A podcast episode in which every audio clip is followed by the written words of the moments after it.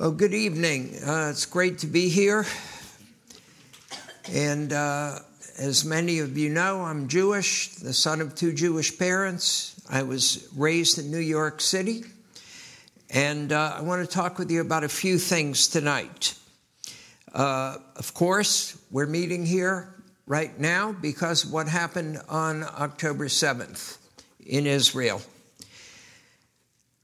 I want to talk with you about several things. One is the root cause of anti Semitism.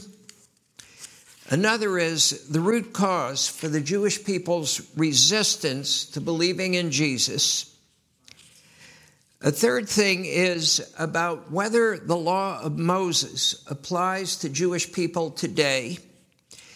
And lastly, I want to say something about the future for the Jewish people as a nation and the future of individual Jewish people today. David spoke about this already. I'm going to just mention it again briefly. It's so important that it, it, doesn't hurt to go over it twice.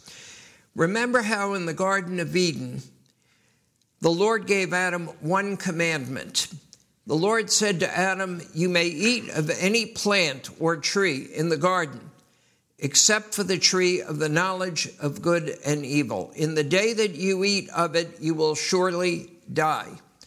Now, Adam communicated this knowledge to Eve. Eve was tricked by the serpent, who was inhabited by the devil, Satan, and Eve ate of the fruit and shared it with Adam, who also ate. Right then, sin entered the human race, the entire human race, and with sin came death. Everything changed and everything was corrupted.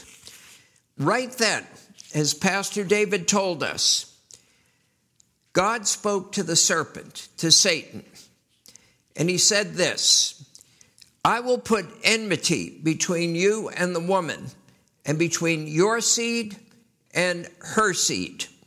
He shall crush your head, and you shall bruise his heel. The seed of the woman was and is the deliverer. He is the Messiah.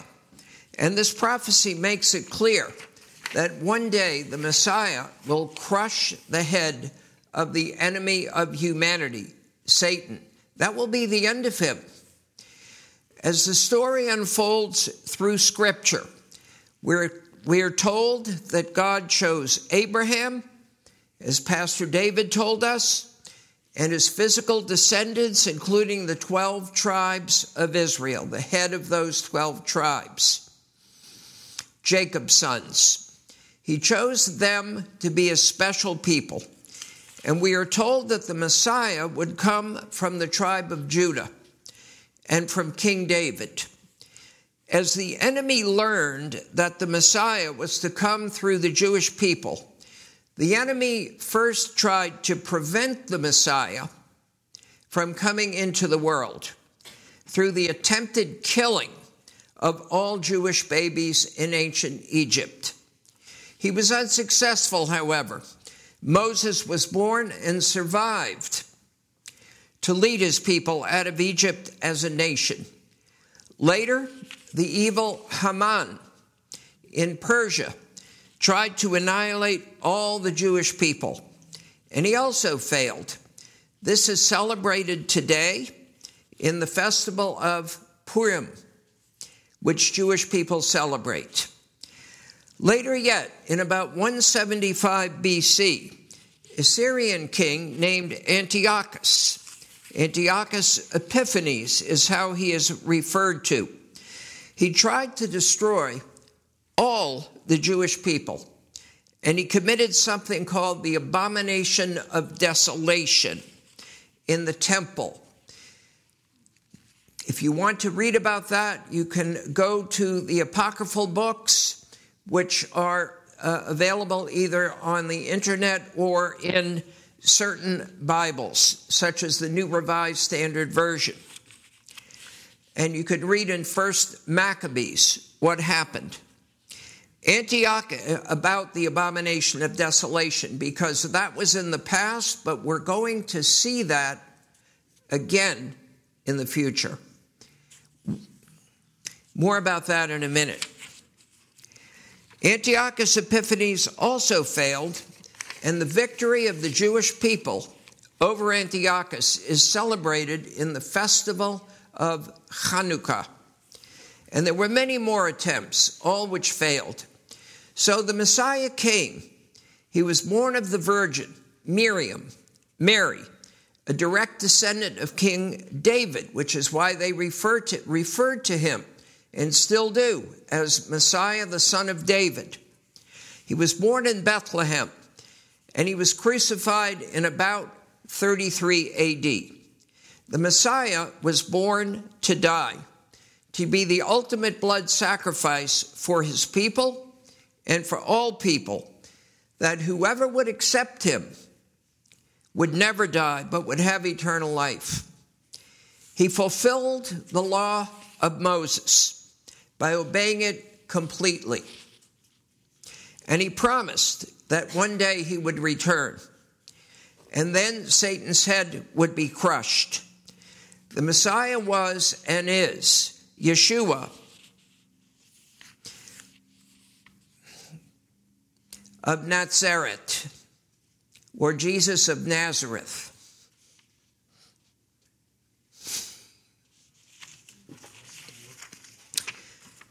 So Messiah came and he died. Now, what could the enemy do to prevent the return of the Messiah? Jesus said something to the Jewish people from Jerusalem several days before he went to the cross to his death. He said this to them. It's in Matthew chapter 23, verses 37 to 39. Oh, Jerusalem, Jerusalem, the one who kills the prophets and stones those who are sent to her. How often I wanted to gather your children together as a hen gathers her chicks under her wings, but you were not willing. See, your house is left to you desolate.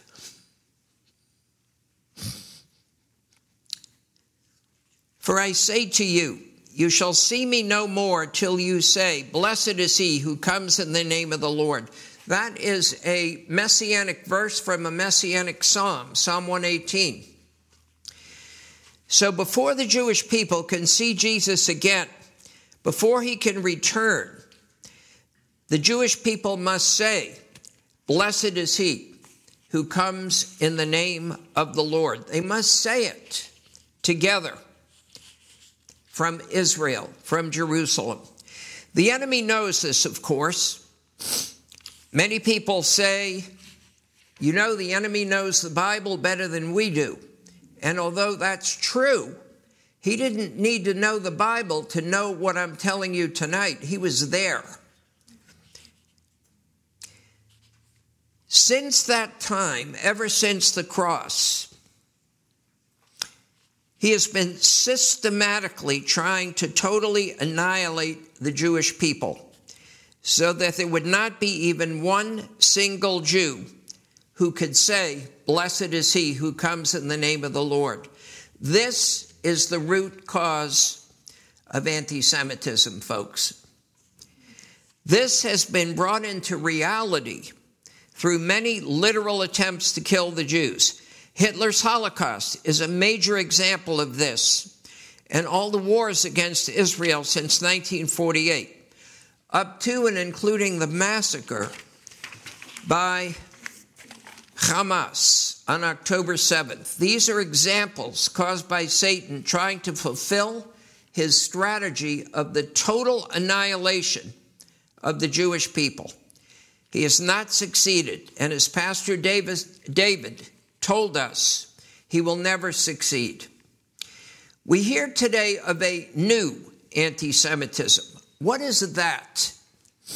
The person or people who practice this so called new anti Semitism say something like this We hate Israel.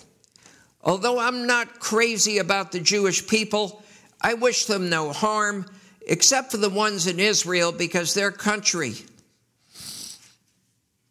is oppressing the Palestinians and stealing their land.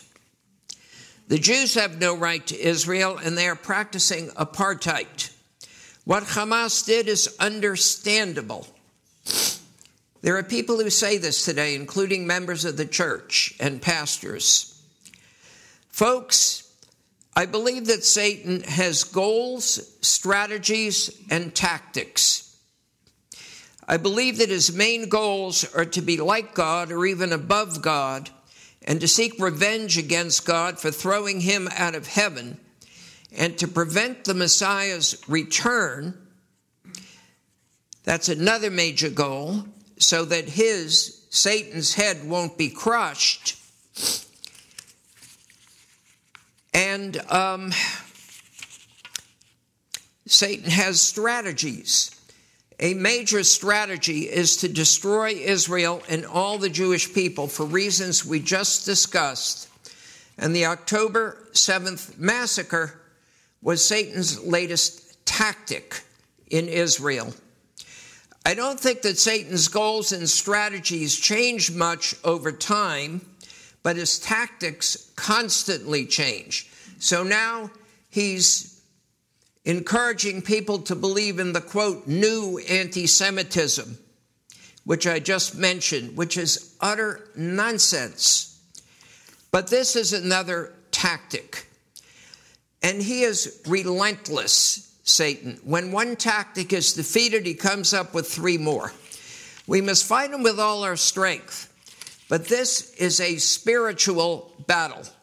We wrestle not against flesh and blood, as Ephesians 6 tells us, and only the Messiah, Yeshua, Jesus, can bring the final victory, and he will. Now, the second thing I want to talk about is what is the root cause for Jewish people's resistance to believe in Jesus? The cause is supernatural. Let me read you two scripture verses from the Apostle Paul's letter to the Romans in the New Testament, chapter 11, verses 25 and 26. For I, I do not desire, brethren, that you should be ignorant of this mystery, lest you should be wise in your own opinion. That blindness in part has happened to Israel until the full number, the fullness, meaning the full number of the Gentiles has come in. And so all Israel will be saved.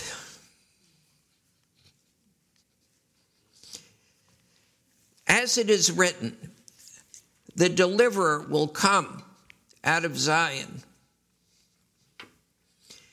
and he will turn away ungodliness from Jacob. That's Yeshua, folks. He's the deliverer. Folks, that is the reason for the resistance. It's spiritual blindness. It's a partial spiritual blindness.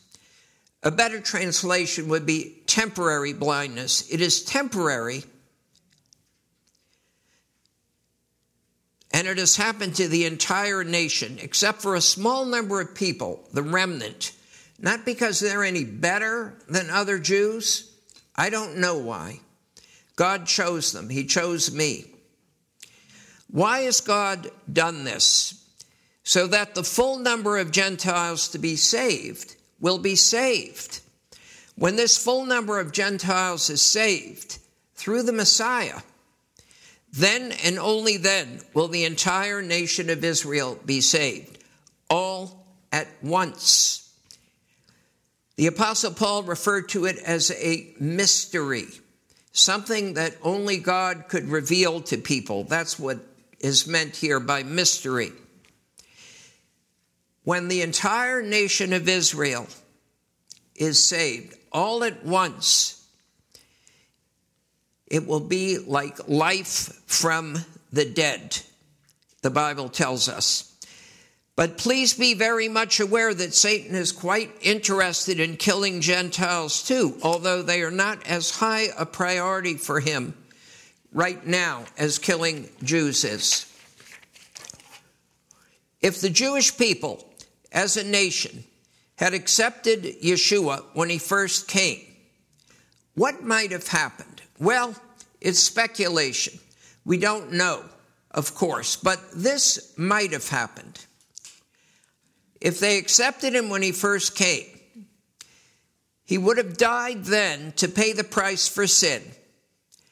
And he would have set up his millennial kingdom, and perhaps the great mass of non Jewish people would never have been saved.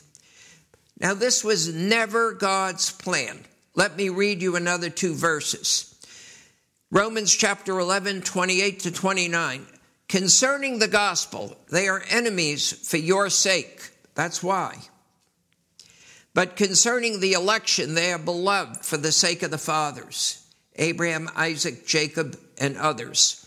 For the gifts and the calling of God are irrevocable. These verses explain why Gentile people are spiritually indebted to the Jewish people. Now, how does this work itself out? This resistance to Jesus that is supernatural, how does it work itself out? Let me give you a couple of examples. Maybe some of you have heard of Rashi. R A S H I is an acronym for his full name. He lived from 1040 to 1105 a very famous French rabbi, revered by many Orthodox Jews today, including members of Chabad, the Lubavitch sect, Hasidim, one sect of Hasidim. He proclaimed that the famous Isaiah passage, 52:13 to 53:12, describes a suffering servant, yes, it describes a suffering servant, all right, but according to Rashi, not the Messiah. I think I'm not going to take the time to read that whole passage to you now. Time is limited, but I think that many of you know it. And if you don't, it's Isaiah 53.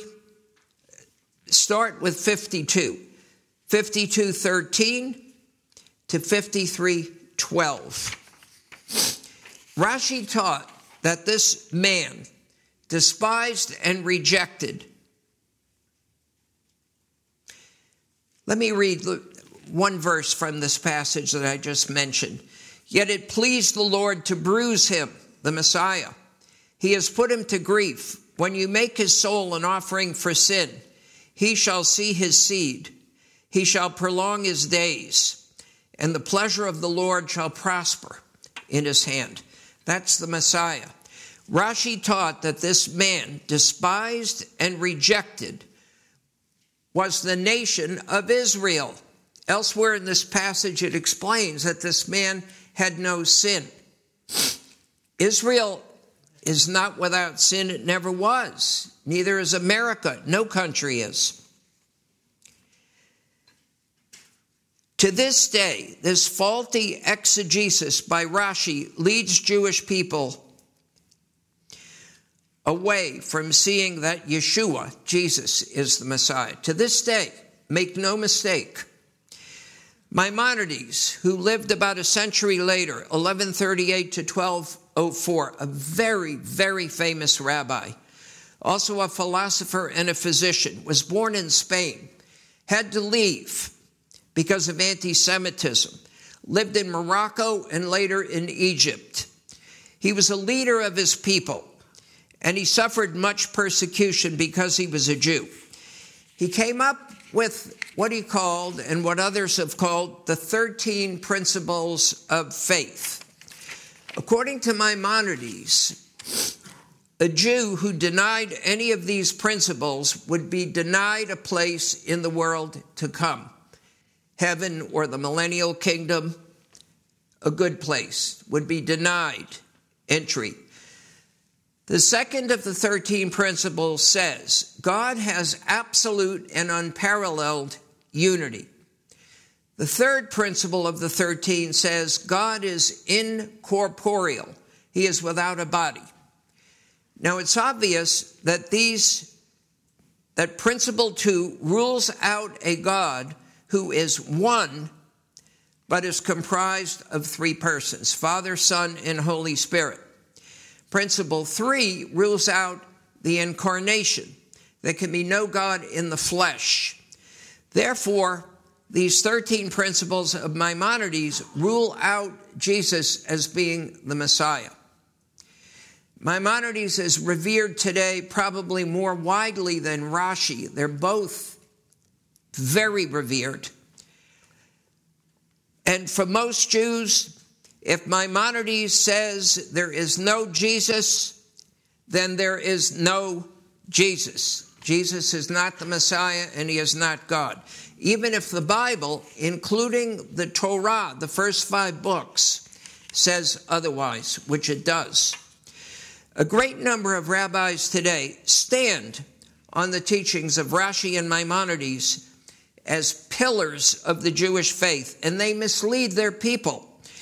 I'm not saying they're doing it intentionally, but they are doing it, and it's a reason, reason that Jews reject Jesus.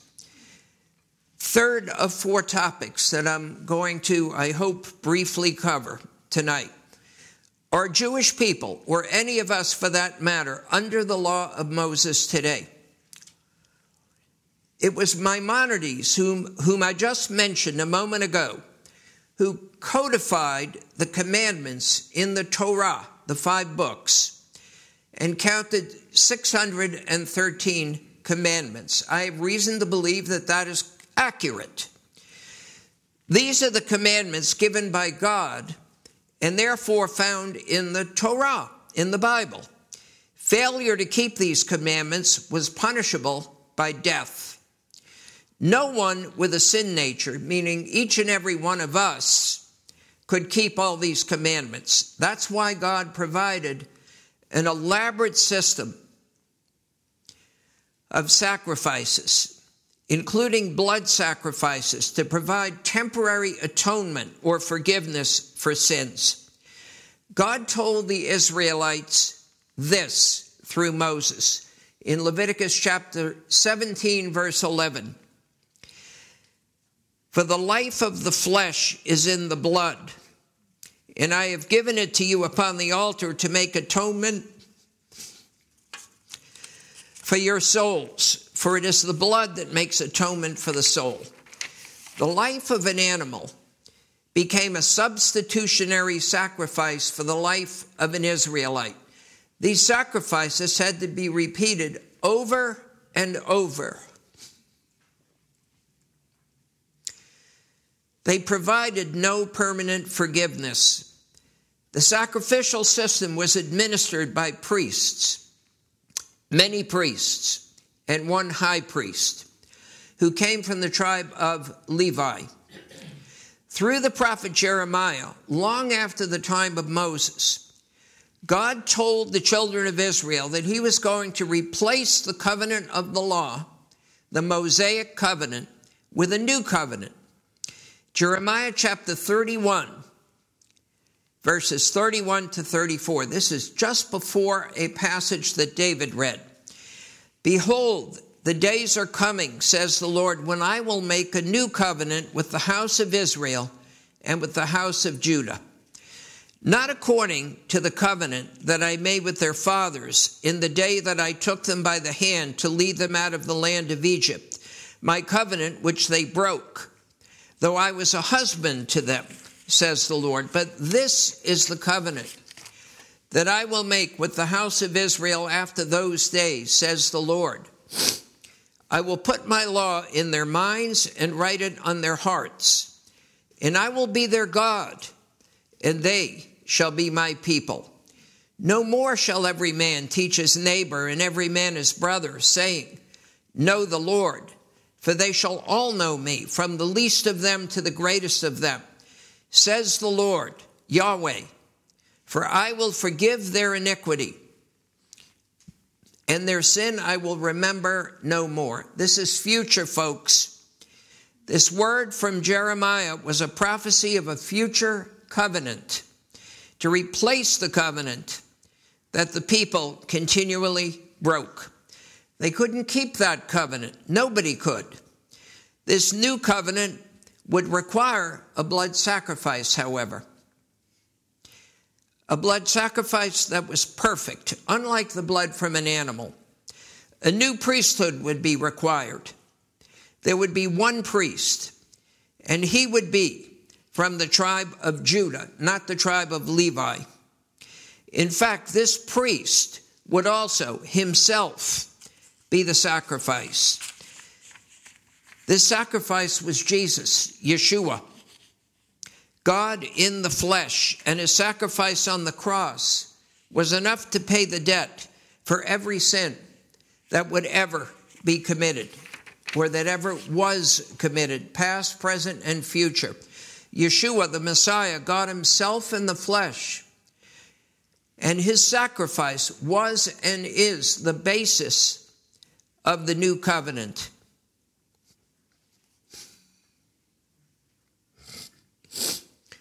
When Yeshua was crucified, the curtain in the temple separating the Holy of Holies from the holy place was miraculously torn in two from top to bottom symbolically opening the way for every believer to enter spiritually into the Holy of Holies.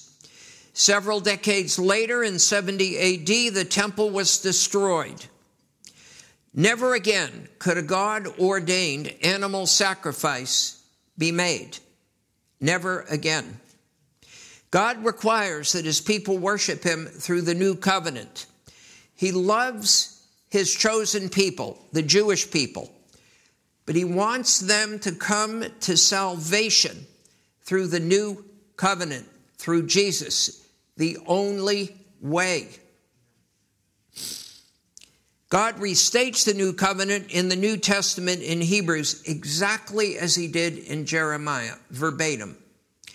Now, what I'm going to say now is super important and very hard to grasp especially for a Jewish person. Please listen to me. The law of Moses shows us God's character, and that's a very valuable thing. And the law is scripture, and all scripture is profitable and worthwhile. The law is good, as the Apostle Paul said, but the law of Moses cannot provide salvation. It never could. It could if someone could obey every one of the 613 commandments, but nobody can. Yeshua did, no one else. That's why, that's how we can say why he said, I fulfilled the law. But, folks, today, Jewish or non Jewish, the law is no longer your master. And the new covenant does provide salvation. The new covenant has replaced the covenant of the law. And with a new covenant, there must be a new priesthood. That priesthood consists of only one priest, Yeshua, Jesus. He is our high priest now. How does a person access the benefits of this covenant permanently?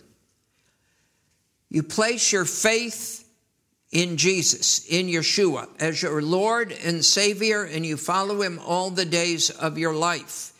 He will make you a new creation by filling you with the Holy Spirit, who will help you to keep the new covenant. And if you are a Jew, you will still be Jewish, just as Jewish as you ever were, maybe more so. The last thing I want to talk about briefly is what is in the future for Israel and for individual Jewish people today? Daniel chapter 9 is a very important chapter. Daniel, at that point, he's in Babylon. He's an old man, having been taken to Babylon as a teenager. He is a very respected and very godly man. He has been reading the scrolls of Jeremiah, who was a contemporary of his, Jeremiah the prophet, through whom the Lord said that the time of exile of the Jewish people would be 70 years. At the time that Daniel is reading these, this scroll, that 70 year fulfillment is about two years away. Daniel must have thought that at 70 years the Messiah would return and set up the Messianic kingdom, and bad things would be all over because God sent the angel Gabriel to give Daniel understanding that this would not be the case. Gabriel explained that it would not be 70 years until the time of restoration of all things for the Jewish people, but seven times 70 years until this would happen. After 69 sevens of years, or 483 years, the Messiah would come according to the prophecy in Daniel 9, given to him by Gabriel, and the Messiah would be cut off, killed, but not for himself. Then the final seven years would come, but only after a gap of time. At the present time, we are still in that gap, which has been going on for about 2,000 years now. The final seven years, Daniel's 70th week, is what is known as the tribulation. It begins when the coming prince, the Antichrist, signs a seven year peace treaty with Israel. At the midpoint of that treaty, after three and a half years, the Antichrist reveals that he is not a man of peace. He commits the abomination of desolation at the rebuilt temple, the third temple, perhaps better known as the Tribulation Temple in Jerusalem, as did his predecessor, Antiochus, in 175 BC in the Second Temple. The Antichrist will commit the abomination of desolation. He will set himself up in the temple as God. That's what, that's what we're talking about here. This second half of Daniel's 70th week is referred to by the prophet Jeremiah as the time of Jacob's trouble. Three and a half years. It will be a second Holocaust, worse than Hitler's Holocaust. Two thirds of the Jewish people will die, killed by the Antichrist. It's not random, folks. God will preserve his people, the one third. Jesus spoke about this time. There's no way today that we can ever know who will be in that one third of people, if it's even in our lifetimes, which I suspect will be out of here, those of us who believe. will be raptured out. We won't be here for that. But if we're thinking about it and think, well, gee, this Jewish person is really resistant he or she is not going to be in the one third that's going to make it through the terrible tribulation. Forget it. There's no way you can know that. Nobody can. God doesn't want us to have that knowledge. If that was the way it was going to be, the Apostle Paul would never have been able to do what he did. Let me read to you Matthew 24, verses 15 to 21. This is Jesus speaking. Jesus is talking about the time of this tribulation. Therefore, when you see the abomination of desolation spoken of by Daniel the prophet standing in the holy place, whoever reads, let him understand.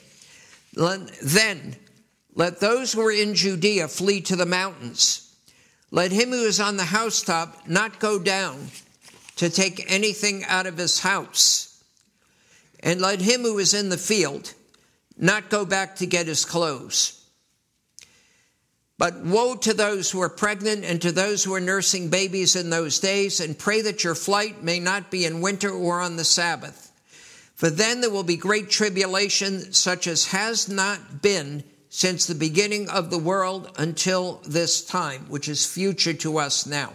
No, nor ever shall be. Now, I should be drawing to a close very soon now. But I need to tell you about a, few other things. God is in control of all things, He is sovereign. Why would He allow this to happen to His chosen people? I want to read to you one verse, Daniel 9, chapter 9, 24. 70 weeks of years are determined for your people and your holy city. One, to finish the transgression. Two, to make an end of sins. Three, to make reconciliation for iniquity. Four, to bring in everlasting righteousness. Five, to seal up vision. And six, and prophecy. And six, to anoint the most holy. What are these six purposes that God requires the nation of Israel, all the people, to fulfill? Our friend Arnold Fruchtenbaum has helped me with this. Here is a summary of what he says. The first purpose is to finish a specific transgression of the Jewish people, namely the rejection of the Messiah, to accept the Messiah. Two, the second purpose is to put an end to daily sins. The third purpose is to atone for the sin nature of man by accepting the sacrifice of Yeshua, Jesus, on the cross. The fourth is to bring in the age of righteousness, which is the messianic or millennial kingdom. The fifth is the final fulfillment of all revelations and prophecies. With the second coming of the Messiah, the function and purpose of prophecy will be completed. And the sixth is to anoint the millennial temple, or possibly to anoint the king himself and crown him in the millennial kingdom, Jesus. Now, how is this going to happen? It's going to require something extraordinary. Daniel 12:7 explains this. Then I heard the man clothed in linen, who was above the waters of the river, when he held up his right hand and his left hand to heaven, and swore by him who lives forever that it shall be for a time, times, and half a time. That's three and a half years. The time of Jacob's trouble. And when the power of the holy people has been completely shattered. All these things shall be finished. The Jewish people are going to fulfill all these six purposes at the end of the tribulation. God is going to pour out on them a spirit of repentance. They will see the Antichrist and his armies coming for them. There is no way out. They're going to die, all of them right then, they're going to cry out for their Messiah. They're going to recognize the Lord Jesus, Yeshua. They're going to mourn for him and he will save them. Right then. But what about you? Whether you're Jewish or not, what can you do now? What can you do for yourself? You can accept the Lord Jesus as your Lord and Messiah, your personal God, now. You will be born again. But you will never enter the seven year tribulation or the second half of it, the time of Jacob's trouble. Now, what about those of you who have relatives, loved ones, dear friends who were massacred or kidnapped in the recent massacre in Israel? And you might say, well, what about them? I want to remind you of something in the book of Job. You may remember in the book of Job that Job was a completely righteous man, as righteous as any of us can be. We all have a sin nature, had a sin nature, and we still sin. God allowed Satan to kill all of Job's children take away all his possessions, curse him with a terrible illness. It was a series of terrible blows. Job never lost his faith in God. He complained plenty and he criticized God, but he never lost his faith. Then, after a period of time, God spoke with Job, and Job remembered just how great God is. And Job said this Therefore, I abhor myself and repent in dust and ashes. And the Lord blessed Job. Job 42, 12 to 13. Now the Lord blessed the latter days of Job more than his beginning. For he had 14,000 sheep, 6,000 camels, 1,000 yoke of oxen, 1,000 female donkeys, and he also had seven sons and three daughters. Well, Job had seven sons and three daughters before they were killed. So somebody is going to say, well, that's just great. God allowed all of Job's children to be killed and he replaced them with other children.